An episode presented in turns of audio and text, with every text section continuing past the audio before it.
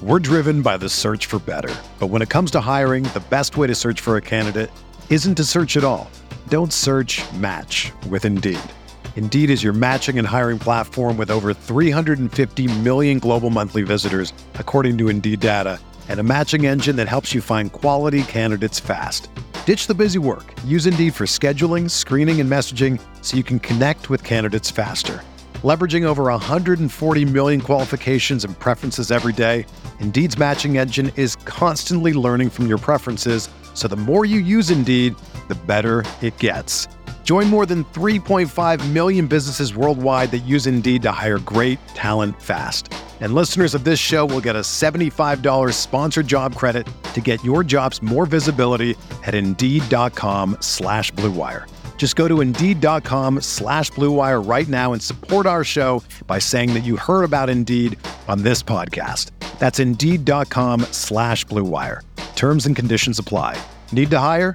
You need Indeed.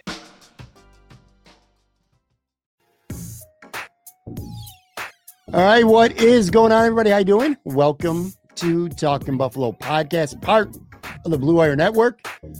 I am your host, Patrick Moran. Thank you very much for locking in. Casual Friday, even though we are taping this really, really late on a Thursday night, as always. For these Friday episodes, I am joined by Maintenance Day podcast host, noted hockey author, my good buddy Joe Yerdon, Which, by the way, this is kind of a sort of a milestone casual Friday for us. More on that in a little bit. What's going on, man? How you doing? I'm I'm good. You might hear it in my voice tonight that it's uh, Yeah. that, that it's it might be a little bit more raspy, a little bit you know a little bit more uh, a little bit more radio friendly, I guess. But yeah, two two and over two and a half hours of streaming during the draft, uh, talking Sabres picks. So uh, Yeah. I I I know I told you I needed like ten minutes to take a break. I took like twenty five. so you you being up super late is also my fault. So I I apologize for that. No, no, no. I man. needed So- I needed a I needed a couple minutes. for everybody right now who is either whether you're watching this on YouTube or or listening on Spotify or Apple or whatever, thank you very much. Typically for Casual Friday, Joe and I hook up somewhere around lunch time on Thursday because Mhm. it's not usually like content sensitive material that needs to be done. However, this is an exception.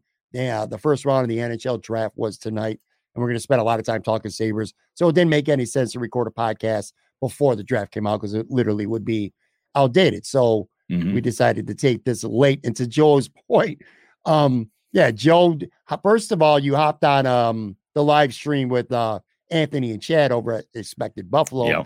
Mhm. Saw you on there for a little bit, and then Joe uh, did his own Twitch for over two hours. So yeah, voice is a little shot, but you sound good to me, man. And uh, We'll, we'll we'll see how good it sounds tomorrow.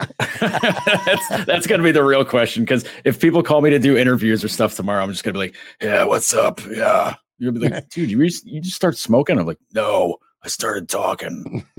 this is going to be a very obviously Sabres heavy um, episode of Talk Buffalo podcast. We will later on have our starting five draft. And when I kind of alluded to a milestone episode, that's because this is the 50th poll that uh, Joe and I are going to do our 50th 50. draft, I should say.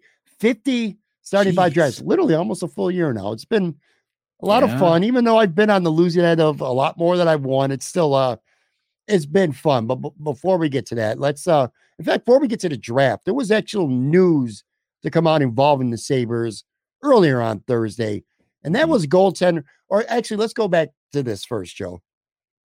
If you remember during the off season, uh, it might have been winter, early spring, or, or, or spring sometime. Remember when Kevyn, Adams said, and, and I'm quoting directly here, we want players who want to be here. You remember Yeah. hearing that? Oh, And I, I was like, kind of, we never rolled our eyes. stops. Well, Do I remember hearing it? I hear it every day from uh, him. Well, apparently Matt Murray eh, ain't one of them. Yeah. he ain't one of the dudes that want to be around here. There were reports all over the place, which, by the way, was later confirmed um, post draft tonight by Kevyn Adams that this deal was close to getting done. He's on the Sabres at anyway, but Right. um, reports all over the place that uh, the Sabres were working on a deal to land Matt Murray, the goaltender from Ottawa. Mhm. And uh, Elliotte Friedman reported um, that the Sabres were on the no trade list. Like um, Matt Murray had 10 teams, they were on his no trade list. The Sabres were one of those teams. Mm-hmm. And ultimately, Matt Murray stuck to it. He did not want to come to Buffalo. And No. I think what might have gotten fans, you know, typically would be like, all right, well, you know, screw this guy. That's like the typical Sabre fan reaction. But then Darren Dreger reported that the deal was going to be, besides Otto even retaining some salary, was they were going to swap. The, the Sabres were going to move up from 16 to 7. So had this trade gone down, had Matt Murray wanted to come here and waived that no trade, the Sabres would have ended up having the seventh and the ninth pick in uh Mhm. in the draft. What are your thoughts on that? And also, I mean, maybe after we get to some draft stuff, we might talk a little bit more about the goaltending position. Mhm. But uh Matt Murray was clearly a target of Kevyn Adams, and it looks like that's going to be the kind of the player with the cap. You know, Mhm. I think his cap it was what like six point two five million. I, I think I read over the next two pretty years. juicy. Yeah, it is pretty juicy. But uh, what were your thoughts on that and how it went down? And are you at Mhm. all surprised that he didn't want to come here? Because I don't know, man. It- You come here, you're the number one goalie, man, right? Get a, get, you get a chance to kind of re jumpstart your career. I don't know, what do you yeah it's uh, i mean i mean listen you guys get ntcs and mcs for reasons and you know you have that right you can turn it down so i mean Mhm. listen you know players get them that's fine. I'm not i i can't hold it against them fans can do that. I'm sure fans will uh you know depending. Um but uh him turning down buffalo like i get it. Um you know because i mean the, the situation in buffalo isn't perfect yet. Um, you know, it, there's there would be pressure for him to you know bring this team to the playoffs this year or next because I think he's got two years left on the deal. Mhm. Um, he, the, uh, my snap reaction was like, I don't know, uh, that's not the guy I'd be chasing after. But uh, you know, talking to some other people and and looking at his numbers again, his last season he got he got sent down to the AHL last year. Like he had a rough time. You know, he's had injury issues in the you know in the pretty recent past. Um, and he got sent down to he got sent down to Belleville for a bit to kind of get it, you know, work on his game, get it figured out. Which I mean, for a guy who's won two Stanley Cups, Pittsburgh, that's that's pretty tough. Like that's it's a lot. That's a it's a hard pill to swallow. Two But, times in um, the top 10 in save percentage, too. I was looking Yeah. at stats. Yeah. And he, uh, but like when he came back, you know, people were just kind of like, oh crap, we got to play him again. Like he stunk before. Why we got to play him again? Played pretty well. You know, he was, you know, for you know, for, for some of the other guys that have been mentioned for for you know guys that Buffalo might r- take a run after. Murray and the Murray when he came back from from the AHL was pretty solid. All you know, all things considered, but um, I I get not being excited about it. The fact that Ottawa was taking twenty five percent, they were going to take they were going to take twenty five percent out was kind of necessary. You know, two years left on the contract, six and a half, you know, six and change cap hit, but the contract's backloaded, so he was owed way more money this year and next year on that deal. So, um, you know, for for Ottawa's case, I get why they want to trade him. You know, they don't want to, you know, they don't want to pay out all that money. Well, I mean, Eugene Melnyk isn't isn't with us anymore, so like that, you know, that aspect of things is kind of still a little bit. I mean, I'm sure that's still the operation there. They don't want to spend a ton of money, but um, but the fact that you know Buffalo was going to now, granted, they you know them getting the number seven pick out of this was that's that's why you do that. That's why you're like, Yeah. okay, we can pay him seven million this season and you know whatever it is the following year after in salary. Yeah, you do that if they're gonna if you're if they're gonna swap your 16 for you're gonna swap 16 for seven. Yeah, okay, fine. That's worth paying that cost. And you get a goalie that is probably going to be your starter, is probably going to be your number one. That's going to be counted on to carry the load. Like, cool. Like, eh, because if you're going to take him on, you need that sweetener. Like, you need it. You need something to make that worthwhile doing. Just taking 25% off of it, that's not enough. Like, that's Right. not anywhere near enough. So, swapping first round picks like that made a ton of sense. Um, Murray probably saved sends GM Pierre Dorion from himself though, because um, they were able to take that seven pick after Murray turned it down. They were able to take that seven pick and trade it with 39 to Chicago for Alex DeBrincat, which in Ottawa's Yeah. eyes, that's a much better deal. Like that's, you know, they go from they go from like giving up a giving up their top, you know, their their top pick and, you know, a goalie like getting rid of a goalie that like, you know, they're probably ready to move on from or you know, they, they just want to get get rid of the contract, whatever the deal is. Yeah. Cap To- relief to a great player. Yeah, I, I- right. To getting a two-time 40 goal score. He scored 40 goals plus the last two years. And you know, Ottawa's position's weird because uh, their GM last year, um, beginning of the season, basically said, "Yeah, the rebuild's over. We're done rebuilding. Like we've got we've got all our young guys now. We're ready to move on." And you know, as we saw, Ottawa, well, Ottawa was picking ahead of the Sabres this year, so it didn't really go that well for them. But, um, but now they've added a super offensive talent, which they've got some really good young players there. You know, um, Brady Tkachuk's great. Uh, Tim Stützle is really coming into his own. He's a very good player. Um, you know, Thomas Chabot's a really nice defenseman, but you know they're kind of lacking in the goaltending department a little bit. You know, some of it's un, untested, unknown, and you know they're not terribly deep either. But like they've got some nice players. Drake Batherson's a really nice player. Uh, so getting DeBrincat makes them a little deeper, gives them a lot more scoring talent, and it makes more sense. But like you know, in Buffalo's case, would have been really interested to see who they were sniffing around for at seven. Like that's I'm really curious to know who they think would have been the guy that they could get there because in my mind, maybe they were thinking that one of the defensemen was going to fall to him, whether it was going to be Nemec or Jiricek. Maybe they were thinking like, oh, if we get if we get that seventh pick, maybe we can get one of those guys if they fall down the board.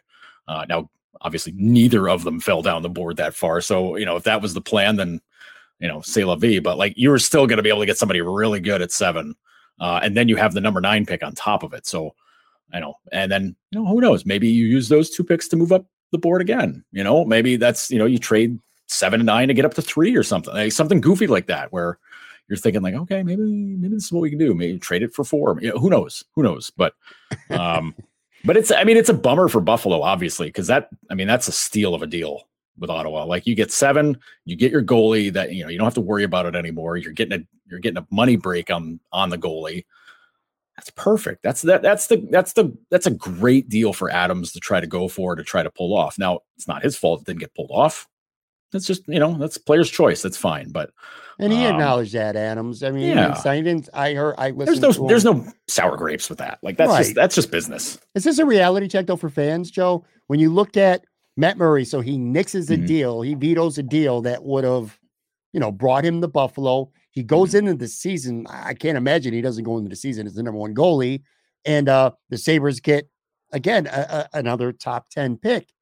If you're a fan of the Sabres and you you've been surrounded by a lot of um, optimism mm-hmm. over the past several months because of the way the team has looked at times in this young core, and there's lots of reasons to be optimistic.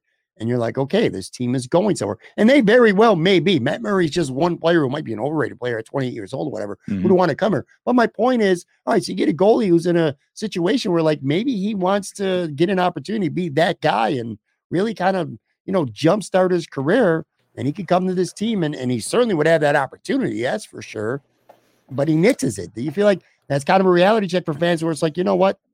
We're not there yet where people do want to still come here. No, no, I don't. I don't think that's the case. Obviously, that's got to be Adams's line. Like we want guys who want to be here, but I'm, mm-hmm. I'm so sick of hearing that. I'm just, I'm so over hearing that line. Like that's that's very tonight too. company line. Yeah, I know he did. It's just it's it's the company line, it's the modus operandus. I get it. Like I'm fine. You know, you can make that the deal if you want to. But like listen, this is a you know, it's a it's a goalie who's won two cups, who's a veteran, who's got, you know, he's got a contract that he signed with Ottawa. Like it says, you know, it's his call. Like he doesn't if he don't want to go to Buffalo, he don't have to he doesn't have to go. Like maybe his experiences in Buffalo in the past weren't great. Maybe, you know, maybe he's been here in the past, he didn't like Buffalo maybe you know Mike Bales is his former goalie coach from Pittsburgh is is the assistant coach slash goalie coach here in Buffalo. Maybe he didn't have a great relationship with Bales. I don't know. Mm-hmm. Like you know, those are you know those are all things that could be part in that decision making. But you know, uh, to say it's a knock against Buffalo, I don't think so.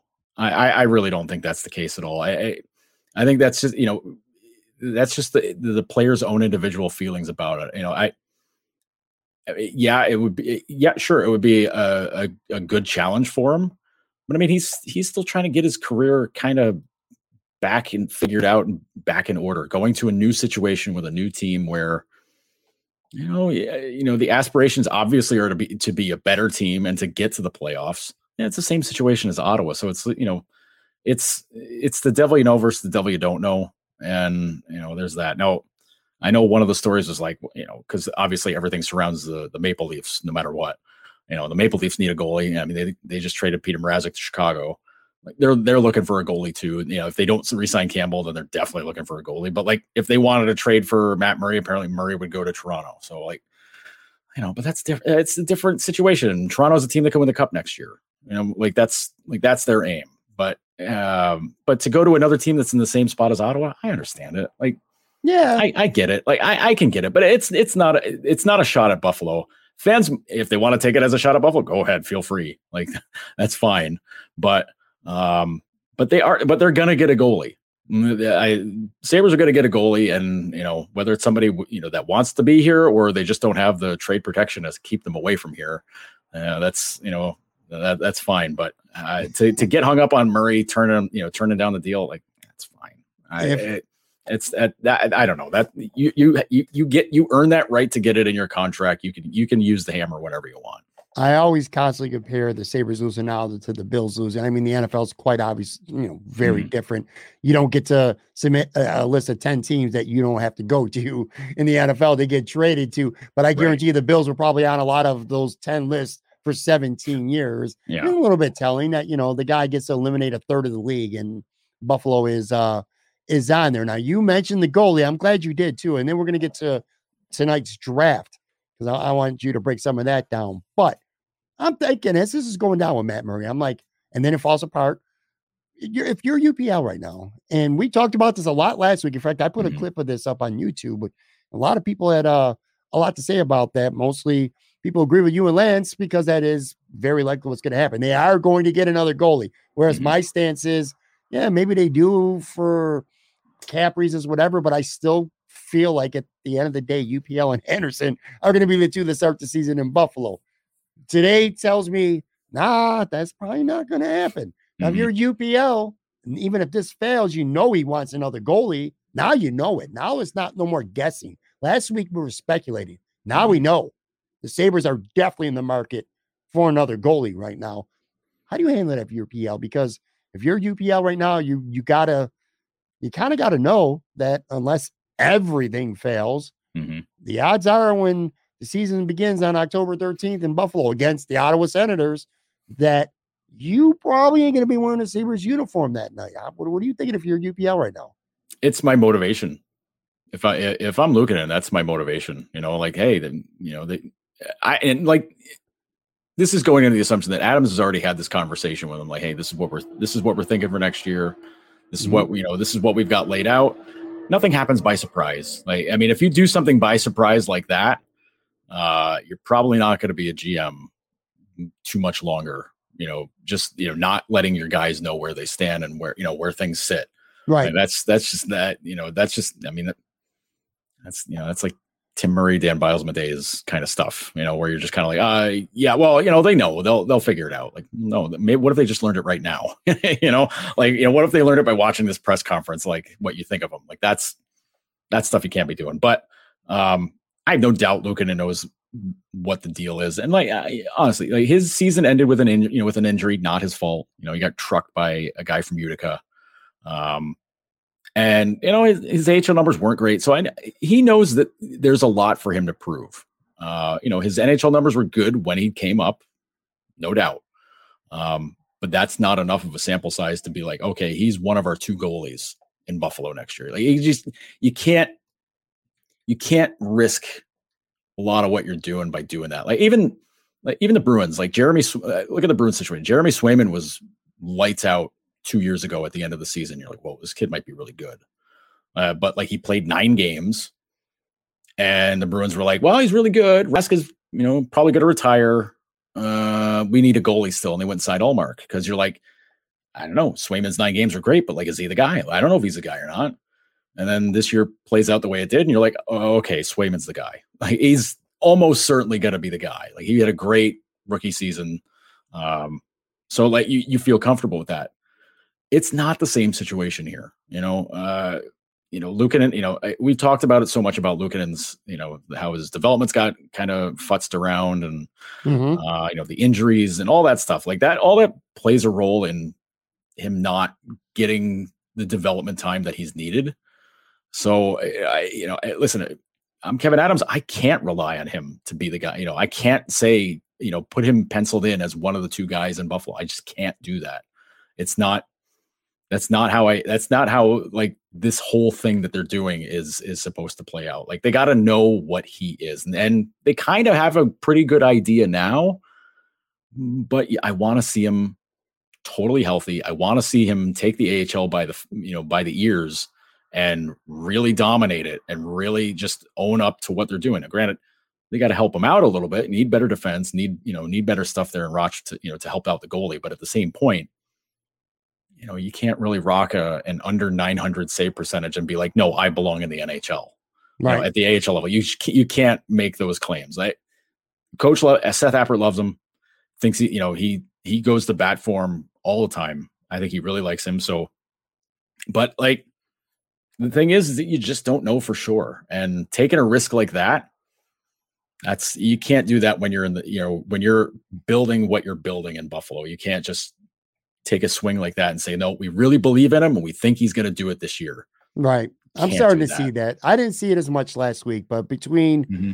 going back and listening to our show and reading stuff and then seeing how things played out today, I'm really it's starting to register more with me that hey, maybe UPL will be the goalie down the road, but it's not going to be in October of of this season. Yeah. Uh, very. I mean, I like your point too. By the way, that uh, the, the key is Adams needs to communicate with UPL. You don't want to yeah. blindside a player yeah. You know, we like you a lot. We like you so much. Oh, by the way, then you read in the you read in the newspaper mm-hmm. that there was almost a trade made at the position right. you played. You know? Right. So I, it, but like if he comes out and he just like starts killing it the first, you know, two, three months of the season or something like that, and you're like, okay, all right, he's he's ready. Like you you can make that move kind of easy because you know, like listen, I, again, you love Craig Anderson, love what he does and all that, but like if you need to sit him down to have UPL get games, that's easy. Sure. That's a that's a slam dunk move. You don't you don't feel bad about that. And honestly, Anderson's probably like, yeah, if that happens, cool. Like I right. I get it.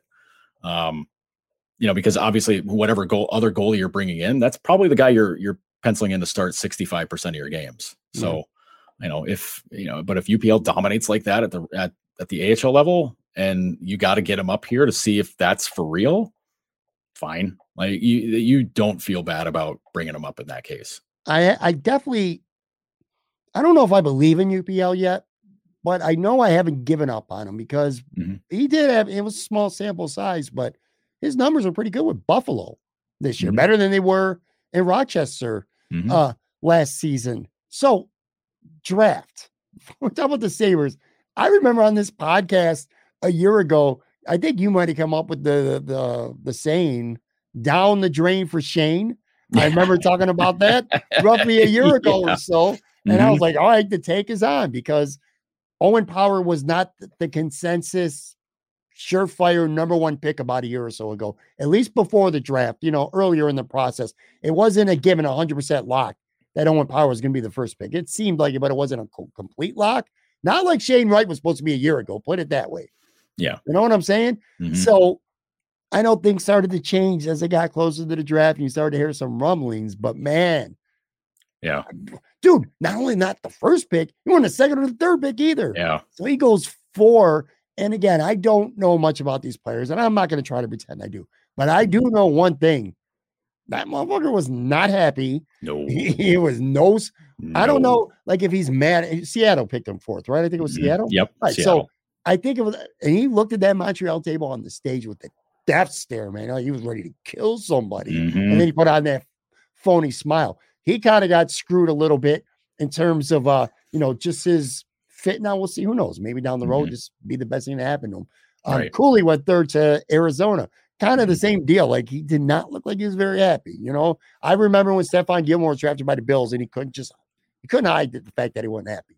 Yeah. These guys were not happy. But anyway, were you kind of I don't know if you were stunned that Shane Wright didn't go first, but are you stunned that he lasted to the fourth pick? Because I'm gonna tell you right now, again, me, a non-prospect, knowing Sabres fan, for the only time during the whole draft was yelling at the TV, oh, the Sabres move up. They got, you know, they got nine, they got 16. Go get Shane Wright at four. Yeah. uh, were you stunned?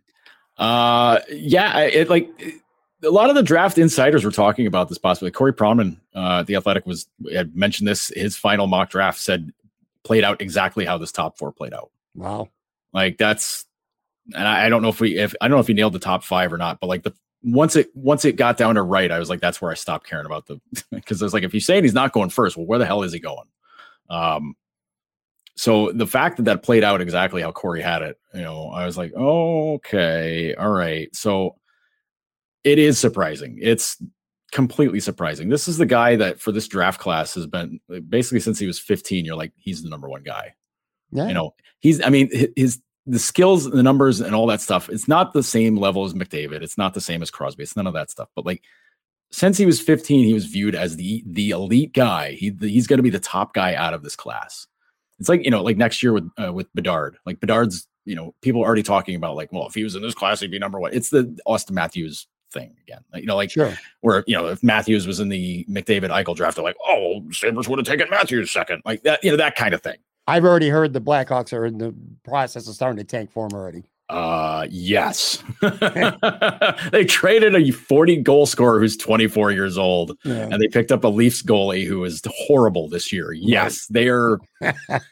once you know, if they trade Kane, if they trade Toews, then like it's it's on. Like it's yeah. they trade they traded Kirby Dach. Like they just drafted him a few years ago. He's gone.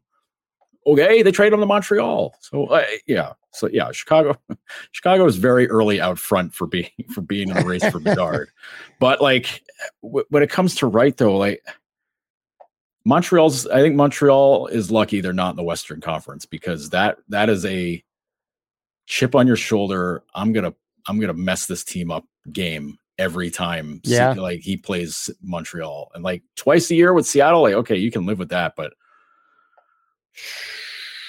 man, I eh, I don't know eh, what eh, in my mind when it when your choice is between you know a top winger and a top center, you take the center because the center does more stuff. The center, you know, the center has more defensive responsibility. Now, if he's terrible defensively, then like, all right, fine, but he wouldn't be, you know, the the consensus, you know, number one pick for you know, for most people.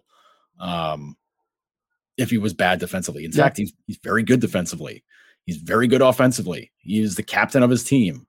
Uh, people looked at his numbers and they thought his numbers were down, which, you know, 90 some points in 60 whatever games. Still really good. That's really, really good. But people were like, they're like, well, we expected Crosby numbers. We expected McDavid numbers. We thought he was going to be unbelievable. It's like, well, okay, A, that's ridiculous. You know, once in a lifetime players, you know, oh, he's not as good as this once in a lifetime guy. He stinks. Like, no. Uh, his two line mates for the most of the season were like 16 year olds that the coach entrusted him to help them right get acclimated to playing in the CHL and getting better. I don't know. Take that into account. Like, I mean, uh, listen, scouts watch more games. They do all this stuff. You know, maybe they know something the rest of us don't. But it seems insane. It seems insane that like that. Not only that Montreal would just take a winger, which you know, I get Montreal's side. I can kind of understand why. Nick Suzuki's really damn good, really great center. They added Kirby Dach. Okay, so you got a couple centers. You know, they're both young. They're both really young. Do you want to add an 18 year old center to that mix of already really young guys? To me, yes. Yeah, fine. Like it's fine. I can live with that because they're if they're all going to be really damn good, that's that's the way to live. Yeah. But Jersey passing on them, which you can make a stronger argument that maybe they didn't require another center. You know, they've got Nico Hischier, who's a great two way center. Jack Hughes is a very, very good scorer, and he's getting much, much better as as the years go on. So you can say like eh, we don't they have bigger needs at defense, which they do. But I mean, you're not you're not necessarily drafting for need in the NHL draft. You're drafting to like make your team better down the road. But if you're and Simon Nemec is a, is going to be really damn good. He's sure. going to be really damn good. He he was a guy that in my mind, if he fell down the board and like got to seven, that's that's why Buffalo goes tries to trade up and get and try to get that seven spot because he'd be like, okay, we're definitely taking a forward one of these, but if that defenseman's there, we're taking him. Like that's that's what you're kind of preparing for with that with that sort of move. But Nemec is really good. Logan Cool. I'm pretty sure Arizona had Cooley's jersey made up. You know, the second the second they got the number three pick because they figured Wright's gone. We're not taking a defenseman. Uh, Slafkovsky's not going to be there, so Cooley's our guy. Uh, and then Cooley's there, Wright's there too, but uh, you know, but they were probably not. I don't know. I, I can't explain what, what their thing is. Cooley's got to be very, very good too. So I, I, I get it. Yeah, but he's know. in Arizona, so right, right. So, but now, but he's got to get to play on a college campus, so yeah, you, you know it's not so bad for him. But I mean, I look at it for Seattle. Like Matty Beniers falls in their lap in the first round last year, and you're just kind of wow, that's that's pretty lucky. And now this year, the the guy who before this season, two months ago even, was the consensus number one pick falls in their lap. Yeah, it's like crazy. you know. So for Seattle, that's an amazing turn of events for them. I compared it to Vegas because Vegas just kept making trades with Vegas around the expansion draft, where they just kept handing them quality players. It turned out to be pretty good for Vegas. Hmm. Seattle is they're doing it more on the traditional expansion way of doing things. You know, build through the draft, start slowly, you know, and go that route. Well, now they've got two guys who are going to be their top two centers without a doubt. Yeah, already like they're, they're they're that's their one-two punch immediately already, and like that's for a slow burn team, for a slow burn expansion team, like that's pretty that's pretty damn good. So, you know, good for them. But holy crap, man! If this doesn't pay out for Montreal I I was I was joking with Chad and Anthony saying like, listen, Mon- Montreal always they've been crying about getting centers for 20 years, basically since Saku Koivu retired or when he left Montreal. Like they're like, we need a center, we need a center, and then they get Nick Suzuki. They're like, we got a center, and it's like, well, you need more than one. And like they get all these quality forwards, and they're like they try to cram them at center, and it's like they're not centers, man. They're, they're wings. This time, they, the the best center in the draft is right there to take them, and they don't and they take you know a very big, very skilled, very big scoring winger in Slafkovsky. Which hey, listen, great player. It's a great pick, but you're picking number one. You can't miss that. You cannot miss on that pick. Yeah. Well, to your point about hockey drafting in general is, is so different than football because football you're you're taking guys even at the end of round one like Kaiir Elam for the Bills. He's your starting mm-hmm. cornerback day one. 99% of these dudes ain't even going to be in the NHL for a year or two at least, you know. So uh you just you draft talent and you draft the talented players. Um and Shane Wright, I don't know him like his DNA. I don't know what his makeup is. I don't know his mm-hmm. personality, mm-hmm. but I can't imagine this dude's not going to have the biggest chip on his shoulder and maybe the history of uh of the league. But anyway, I want to uh, take a real quick break. We're going to come back. I want to get into the three picks that the Buffalo Sabres made on this uh, Thursday night first round of the NHL draft. Be right back.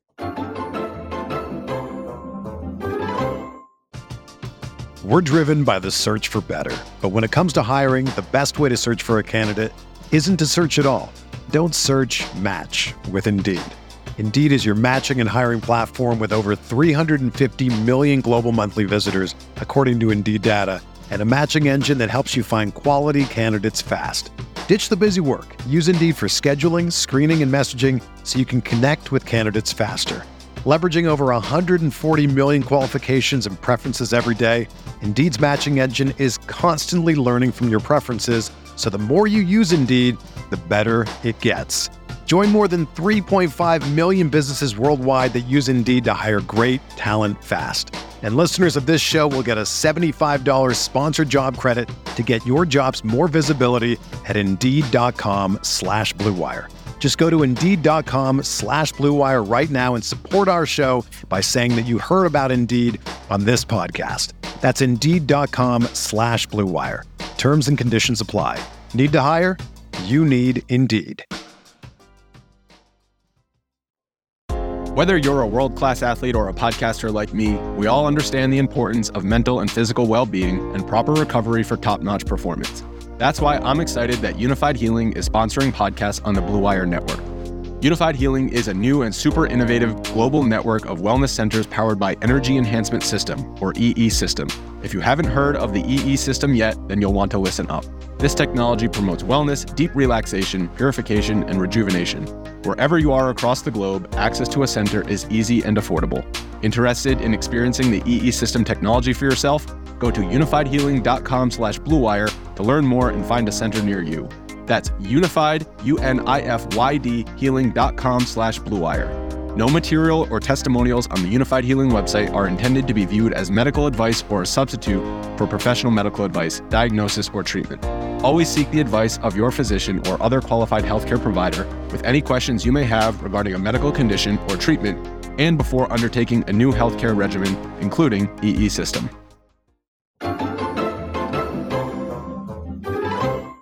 All right, I'm back with Joe. So the Sabres did not move up or down in with any of their three picks. Kevyn Adams did say afterwards that he called about moving up with every pick. At least he made a call, whatever. Mm-hmm. I don't know. Take that if what what it's worth. But anyway, um, at pick nine, I'm first of all, this I'm pretty happy because the Sabres took three players that have semi reasonable pronounceable names. I am absolutely horrible when it comes to hockey and names. It's absolutely embarrassing. But uh pick nine was one of the guys that I actually did spend a good amount of time reading because uh Matthew Savoie, and I did say that right, correct? Yes, Joe? you did. You nailed How it. About that, Pat. I'm glad. I'm glad you did. yes, I did.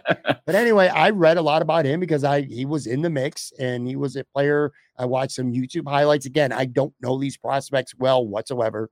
Like most people, I read Lance from the Buffalo News. I read a lot of the athletic stuff. I read NHL websites, you know, prospect stuff. Um, this guy is is a player that seems to be uh a good fit for the Sabres. He's five nine. By the way, all three of the play or the draft picks tonight were all under six feet.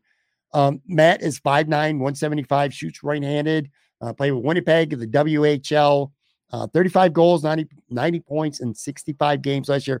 So after the picks, what I started doing, Joe, is I started going to a couple websites and looking at where they were ranked before the draft. Um, mm-hmm. The Athletic Scott Wheeler had him um, ranked fourth overall in the draft. He was fourth on his board. Uh, NHL.com had him fourth among North American skaters. Sportsnet had him sixth. Uh, EliteProspects.com had him ninth.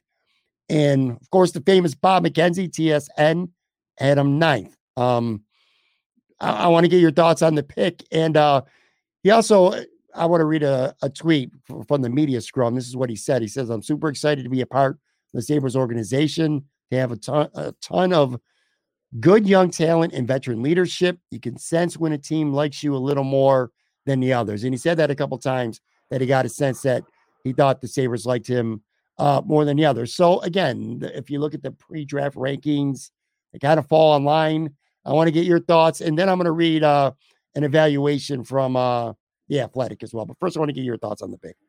Uh, Savoie was a guy that I had started hearing from some people. Uh, it was about like a end of May, I want to say end of May, very beginning June, where uh, Savoie had a very high profile as a guy like scoring wise, speed wise, skill wise. Like he was a guy that that ranked out as somebody who was going to be an exciting guy to draft. And I started hearing that like he might be there for for Buffalo at, at nine, and I was like, okay, all right. Like if he's there at nine or sixteen, like that would be that's mm-hmm. a that's a that's a great guy to, to land because because again, it's the it's the exciting level of the talent and the ability and the pace of play that he plays with. Like those are all like these are all things that, that teams are in need of now. You know, um, you look at the style of, the, play the Avalanche do, where it's you know high octane speed, skill, all that. Savoie's out of that mold. Like that's the way that's the way he likes to play. That's where he wants to be. So um I I really like the pick, and I like it because also very selfishly because I was like, that's got to be the guy. Like if he's there, I mean, you know, weird stuff happening aside, like if he's the guy that's there, I, I think that's the guy you go for. Even with him not being, you know, a six foot plus guy, like whatever. You don't. So many guys have proven you don't need to be a giant to have a lot of success in the league. You know, Johnny. I heard like, some Brayden. I heard some Brayden Point comparisons on the radio. Mm, yeah, I I mean, production wise, yeah. Like, uh, I, I think that's that, that's not a bad guy to compare to. Um, but like, I mean, if he turns out to be a Brayden Point style player, holy smokes, man! Like that's that's an unbelievable addition. Um, but he's but but his his profile and the way the way that he plays the game, man, like that's it, it's another guy that uh, that offers an element that the Sabres need a little bit more of. Mm-hmm. Um, and has maybe a little bit maybe a little bit more to him than say and you know other guys that are similar that they've got you know like Isak Rosén you know kind of similar similar mold I think Rosén's more of a winger than a center um and you know Savoie you know listen he started as a center again ended up being a winger anyways it, you know whatever it's fine um but that's but it, but I mean he's a guy that you know they, they you know they scouted very well you know they asked Peyton Krebs about him Krebs played in Winnipeg in junior hockey so Um, you know, it's it's a guy they got to they, they got to know a lot about, you know, through a lot of different routes. So uh, it's a pick that I that I really like for them. I think that's it's just a really smooth pickup. He's a guy that's like I said, he's got to offer an element that they need elsewhere in the lineup. And yeah, I, I, and you know, you don't have to push them to the NHL right away. Like that's I think that's the, the, the main thing. Like you don't need you pick a guy like this now.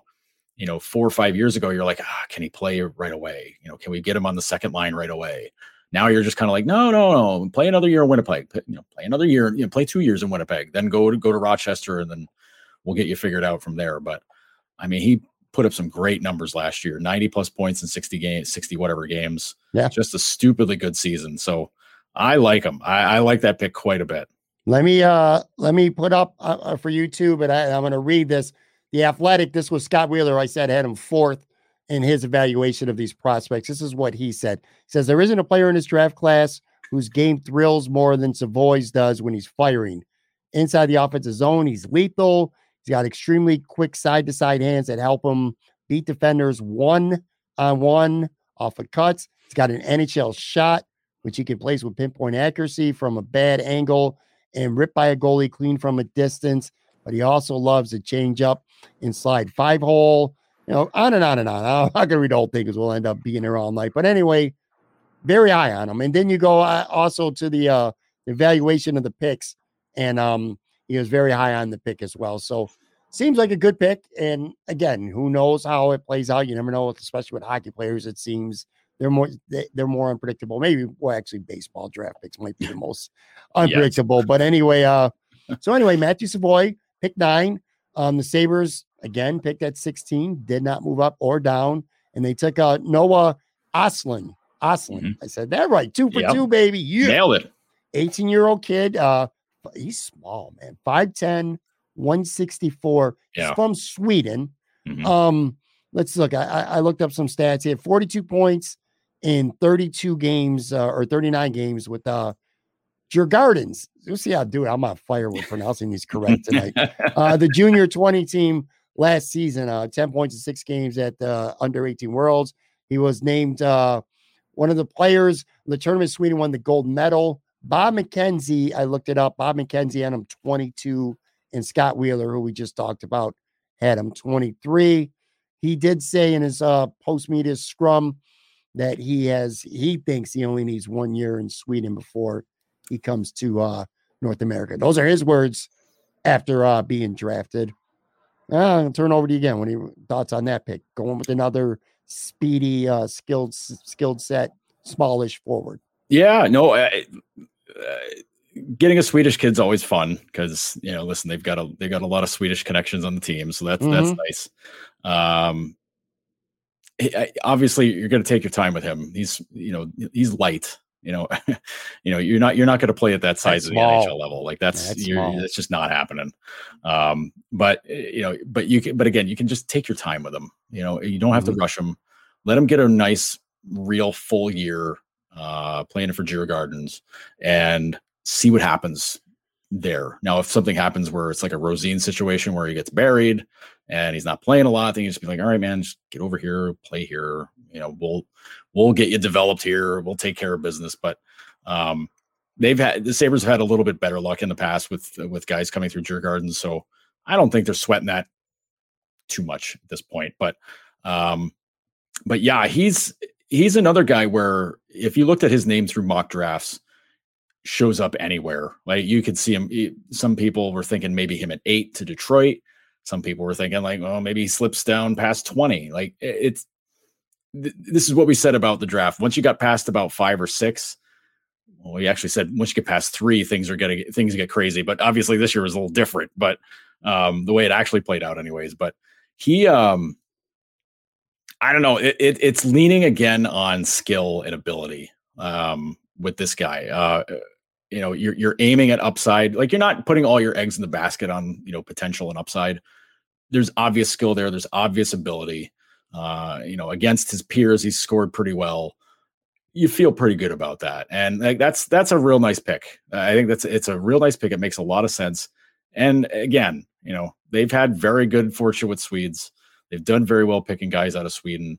Um, and that you know you can't always just judge it by how other guys do, but sure. Um, but his profile is very strong. Uh, I, I, like the pick. I, I, you know, and you know, people getting hung up on just picking centers because you know all three of their picks were, were centers, but you know, Adams pointed out very quickly, it's like it's easier to have a guy go from center to wing, center than, to wing. than the other way. So, yeah, yeah. Um, having that, ver- you know, the versatility to be able to do that, you know, is good. Like uh, you want you want guys this age to be versatile. Like that's it's a necessary thing, especially at forward. Like defense, it's a little different, but uh, but forwards, like listen, if you can find the place where they can have the most success and, and put them there, that's good. I've, obviously, they figured out to, how to do it with Tage Thompson and you know with a handful of other guys, but uh, but yeah, I like this pick. It's it's it's a it's a solid pick, but uh, I think they're in my mind. I think you're hoping that he he can spend maybe two really good years in Sweden before bringing him to Rochester. Um, you, don't want to have to have feel like you have to do what you did with with Rosén, where he's he didn't play any time, hardly any right. time with with his with his team, and then you're just kind of like we can't waste another year with him over there. We got to get we got to get this under control. Right. Let me read from uh, Scott Wheeler from the Athletic. I'm gonna read the whole thing, but a, a couple of highlights. His evaluation. He had him again ranked uh, 23rd. He says Östlund's calling card is his airy, agile skating stride, excellent hands, cleverness, and two-way ability. The skating and defensive aptitude, including on faceoffs, make him an able penalty killer, which is pretty cool. And the rest give him clear, cool, clear tools of creation at five on five and the power play. Um, he also points out at the very end of the evaluation too that he's got two years left on his contract with Djurgårdens, but the second year has an out built in if they aren't promoted back to the SHL from hockey, whatever the hell that hockey Allsvenskan. It's the it's the it's the second league. There's yeah. promotion and relegation in, in, most of the European leagues, and uh, Djurgården got knocked down, so they had a rough season. He also he also says some scouts worry about whether he'll be able to get to the inside and hold his own physically along the wall against pros and he mm-hmm. scored a ton even against his peers this year, given his talent level and line mates. But his approach in skating should help mitigate against that. I like him a lot. Okay, yeah. so you know it's another you know pretty good. uh You can never yeah. have too many forwards, uh, you know, on this team. Good pick. You like the pick. Yeah, Seems like uh, uh, evaluators like the pick. Um, and the, I'll say this though, like he, Scott mentions his strengths are with his skating and his ability to handle the puck.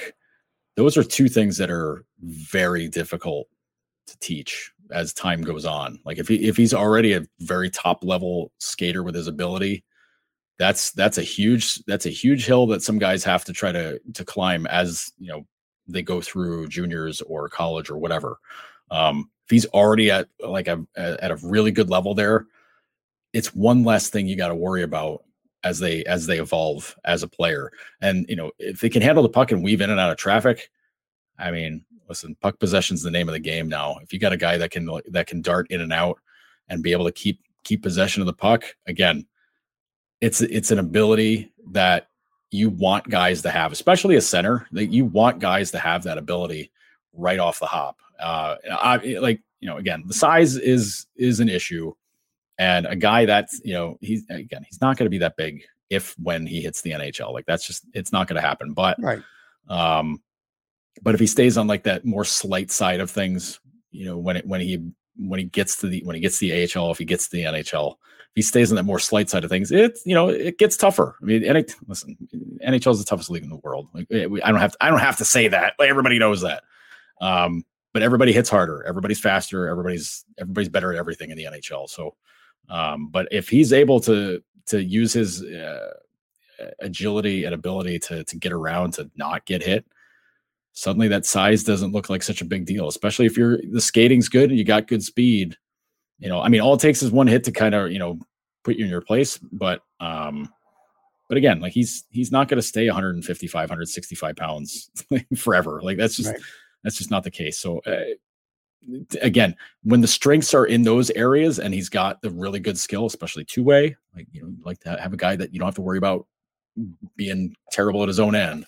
Um, but when you've got those other skills, but you've got those abilities already at an advanced level, then you that's that you feel pretty confident about leaning into a guy like that. Okay, so they had one more pick, 28th overall. uh, Yuri Kulich. Kulich? Kulich. Kulich. Kulich. Kulich. Yes. Yes. 18 years old. God damn it. I thought I was going to get through all three without messing up. but I knew it. I said it several times uh, before this podcast. He's 18 years old, 5'11, 172 from the Czech Republic. He looks, even though his weight is only like maybe 10 pounds more, he just looks thicker to me Mhm. than uh than um who, who the hell were we just oh, oh Noah Östlund. He he Yeah. looks thicker to me. Anyway, I looked up some stuff with him now.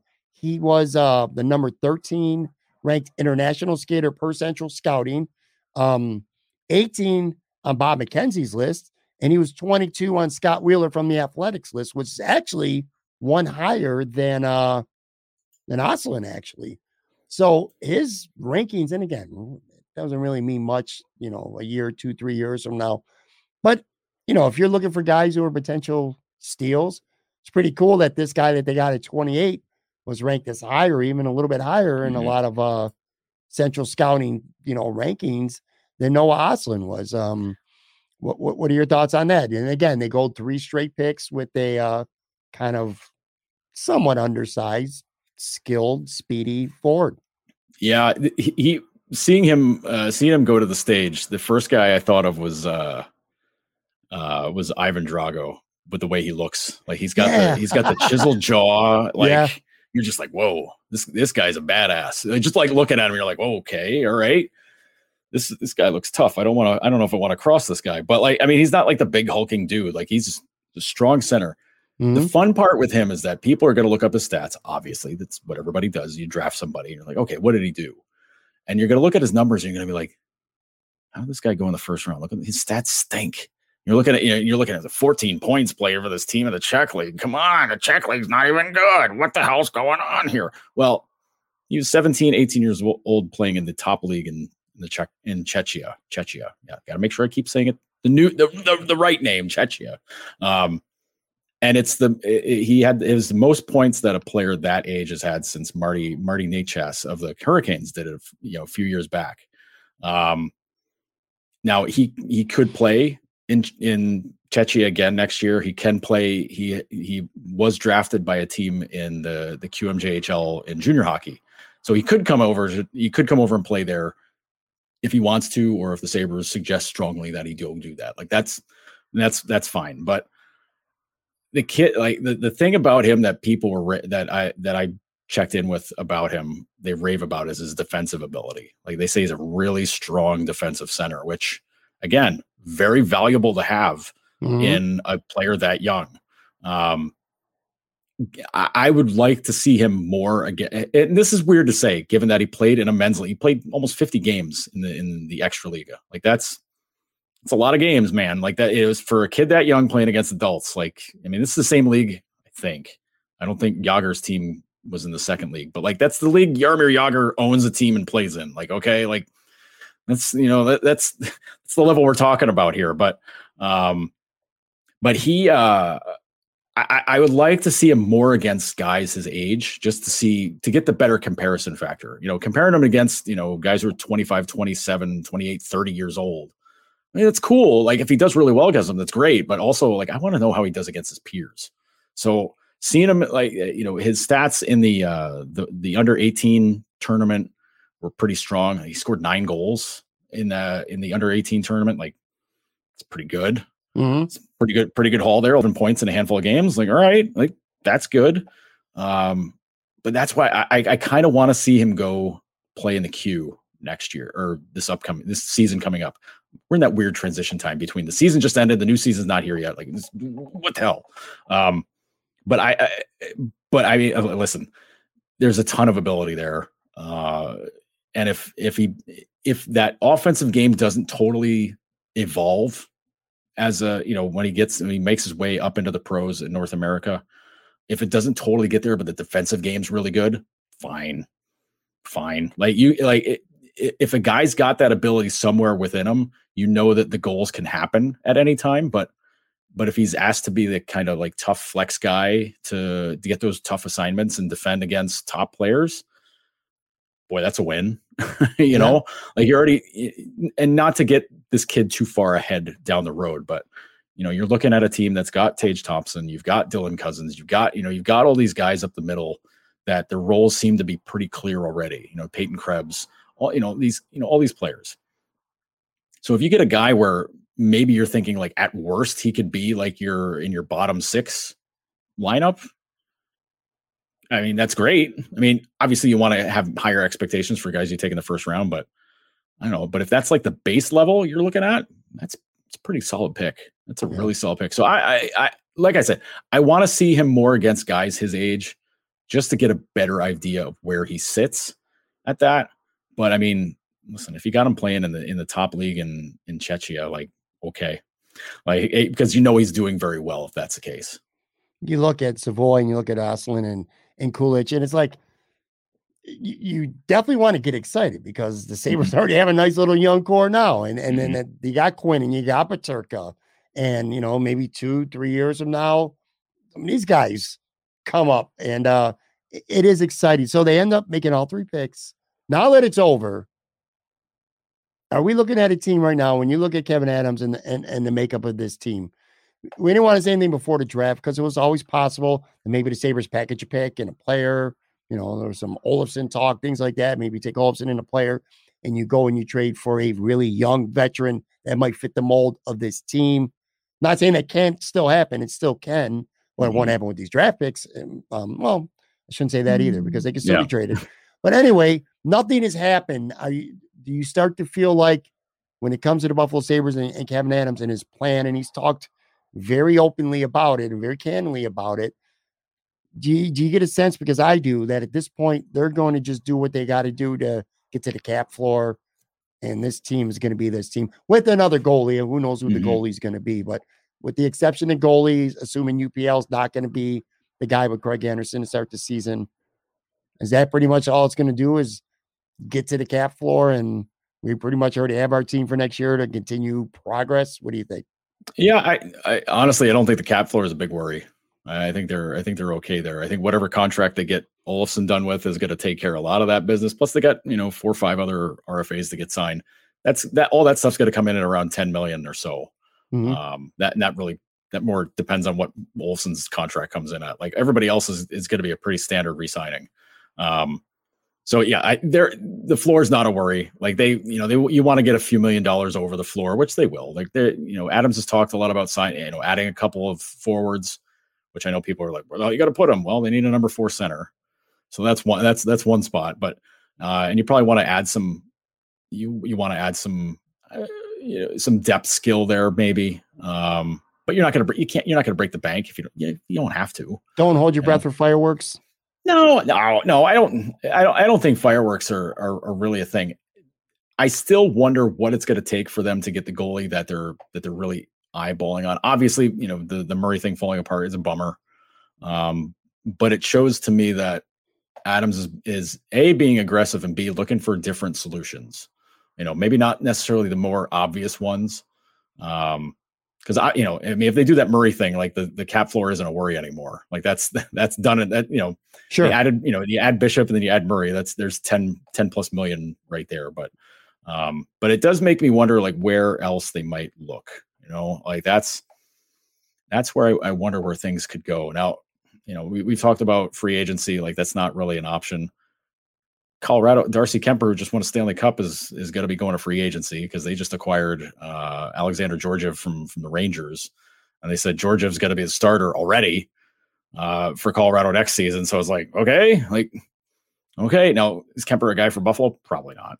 I mean, again, just won a cup. He probably wants a few years on a deal we don't we, right now we don't believe Buffalo is a team that wants to get a goalie on a you know to hand them out like a you know four or five year deal like that doesn't seem like the way they're going to go about it. But you know, maybe Darcy likes a project. I don't know. Like you know, you know, you don't know. Like Darcy can come in and be like the the guy who saves Buffalo. Who knows? You know, like but um, but like that that when it comes to like you know fireworks e kind of stuff, the trading for a goalie seems to me more like the likely road just because free agency thing didn't really work out that great last year. So Um, and there's a ton of teams that need goaltending. Like there's a, there's so many teams that just need goaltending help. Period. So Mhm. you know you you don't want to get into that pond with a bunch of teams in free agency because some of those teams might be more attractive locations or might have better opportunities. So, um, but a trade, a trade to pull out a goalie is is still something in the back of my mind that's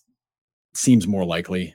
But I don't. But I don't know how you go about that. I, the the goalie thing hinges on what they're going to do in free agency at forward because you can tack on a forward in a deal or use Do we a forward find in out a deal. Do we find out sooner than later? Like, is there a good chance that we're Mm. having this conversation next week and the Sabres have done something to goalie?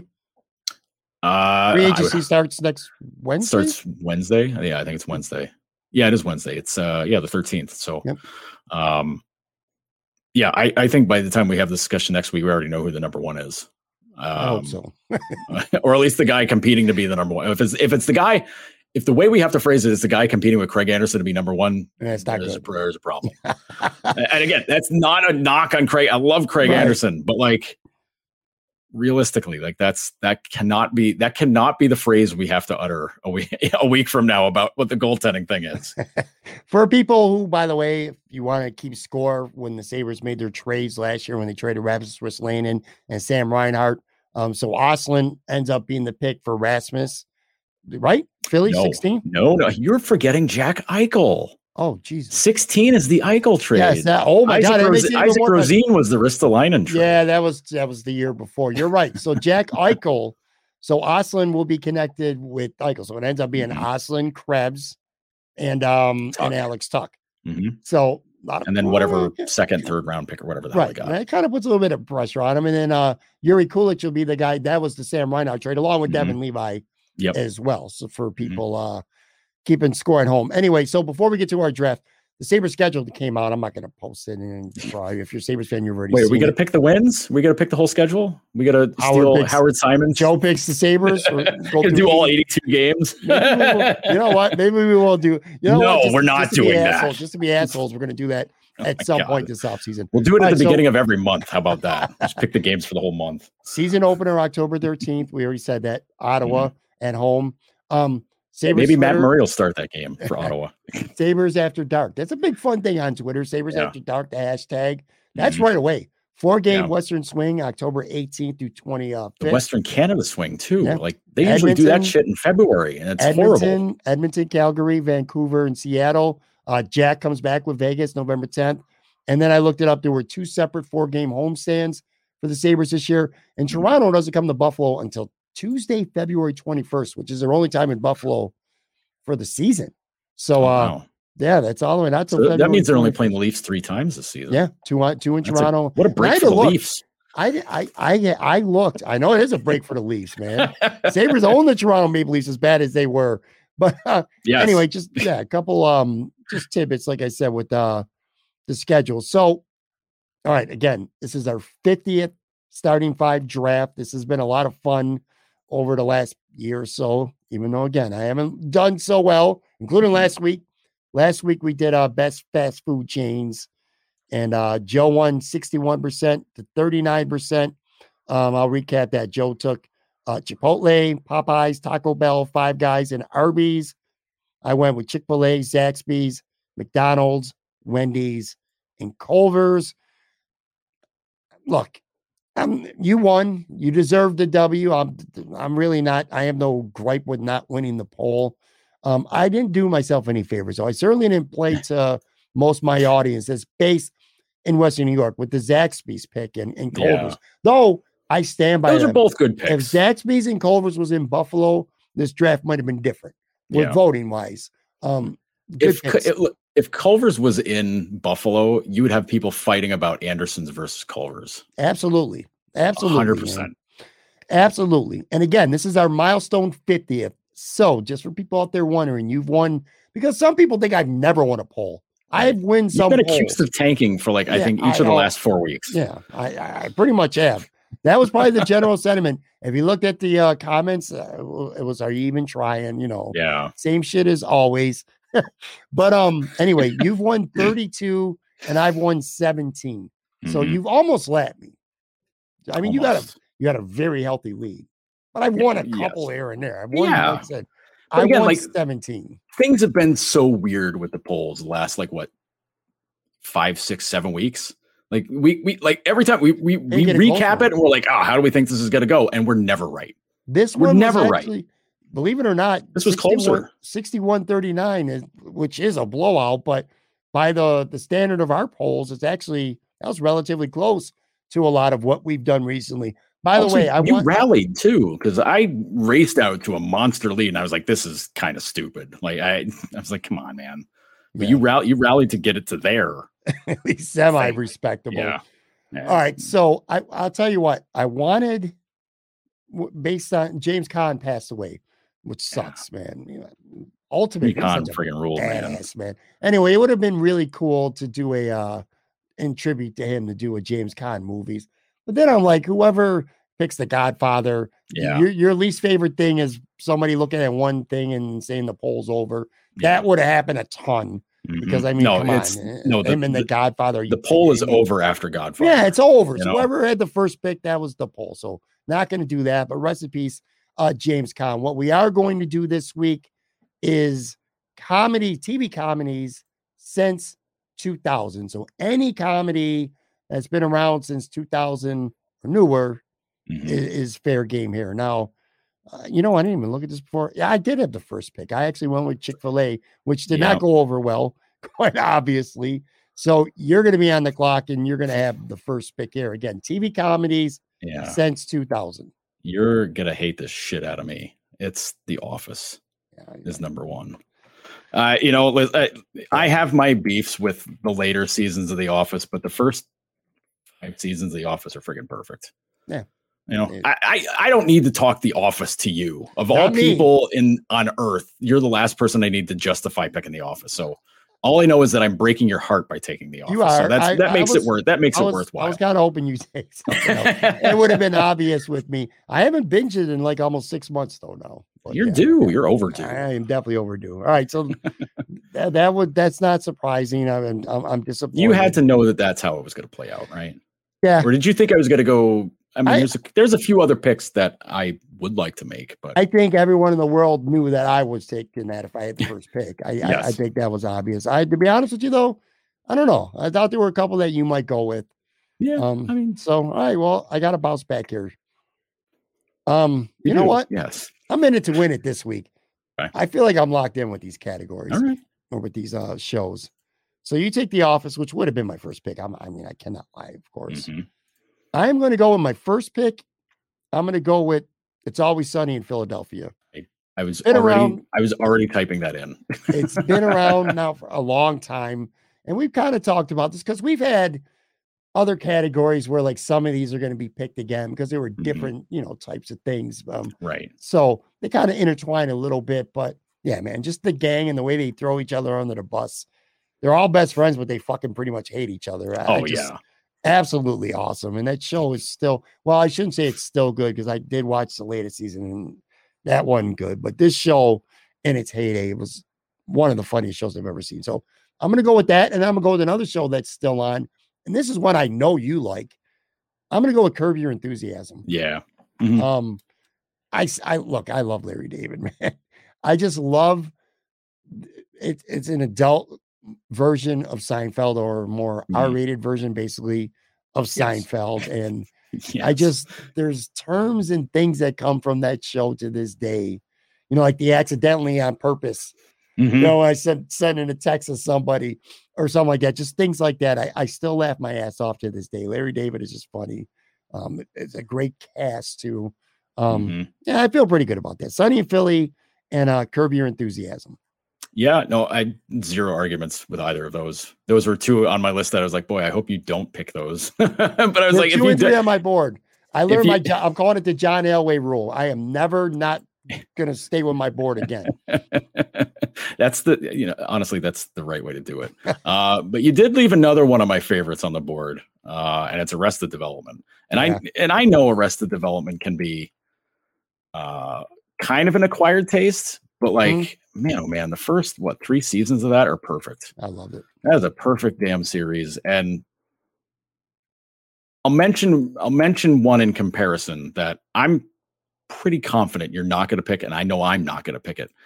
But it, it, the fact that it produced an immediate copycat that's not nearly as good in Modern Family tells me that Arrested Development was a perfect show. Yeah. Yeah, you know, and, like I, I and because I, I, full confession, I do not care for Modern Family in any way. But to me, it's like it's it's, okay. it's rated PG. It's rated G Arrested Development because Arrested Development's not a rated R type comedy show. Mm-hmm. it was still it was still on network TV, but like it's a soft serve version of Arrested Development. Like same thing. Oh, wacky family, wacky rich family does dumb shit. Like, yeah, dude, I, have already watched that series. you know, like I don't care if they win all the damn Emmys. It's not a great show. I me. never thought of that comparison, but that's a good one. You're right. Yeah, I, Nate yeah. Geary might yell at me about it, but I don't care. If Nate, if I know Nate loves Modern Family, which means I'm very correct in my in my opinion. so, um, the uh, my next pick though, uh, hmm. I'm just going back down my list here just to make sure I'm not skipping over something that I like way more. Uh, just to make sure. Um, no, I no, I'm gonna, I'm gonna stick to my guns here. Parks and Rec. Uh, I was I was going there next. Damn it's it. I I know it's like uh, I feel like that it's one that I was late to.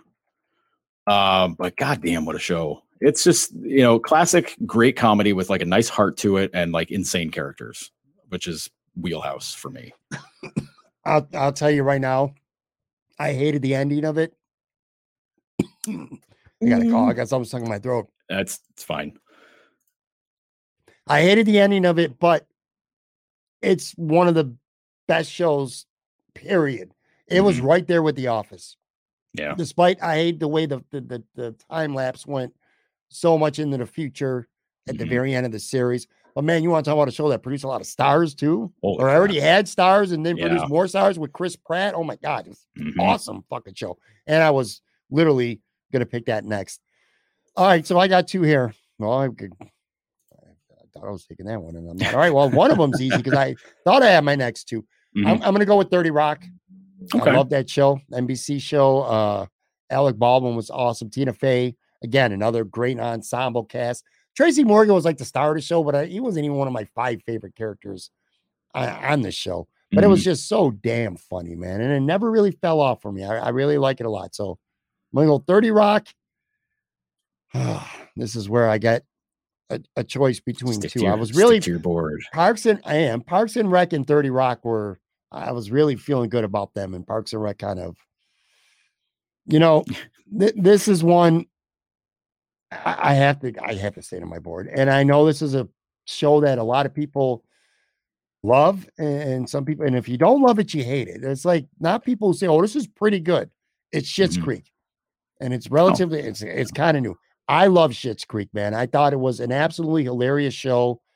David is one of the funniest characters on TV, and his sister, uh, Maura, was hilarious. I, I just I love that family on there, and this is about TV comedies, but that mm-hmm. show also was kind of an uplifting show, man. It was, it, was a lot of feel good moments. There was a lot of tenderness to go with that comedy, but it was just hilarious, man. I laughed my ass off. And I know every time I, I bring up Schitt's Creek, I think of Marcel Louis Jacques.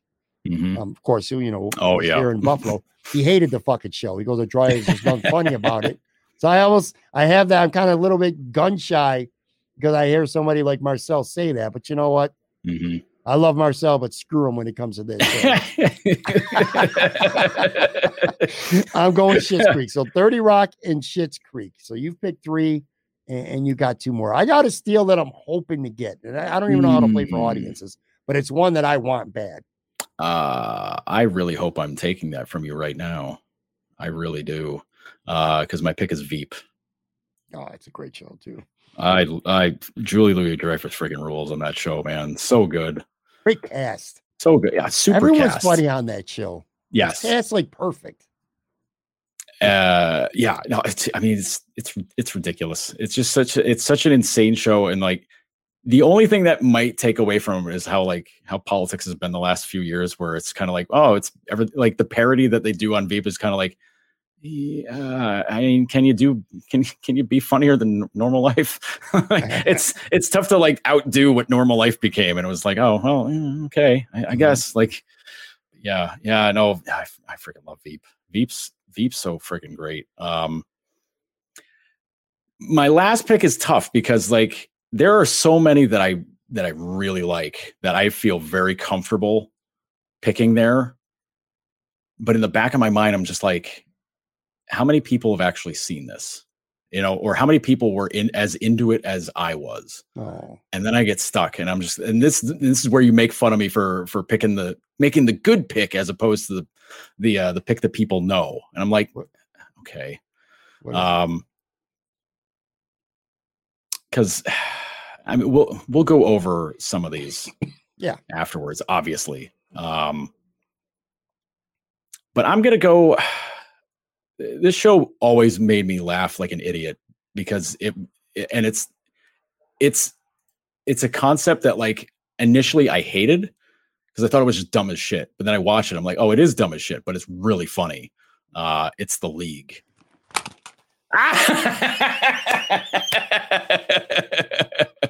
oh my! God. Oh man, he, I thought Veep was going to be the one that that you were going to be no nope pissed by. Oh it was man, it was dude. The lead. Oh, my God, so much stuff in that. Like, and my favorite character on the whole damn series is Jason Mantzoukas.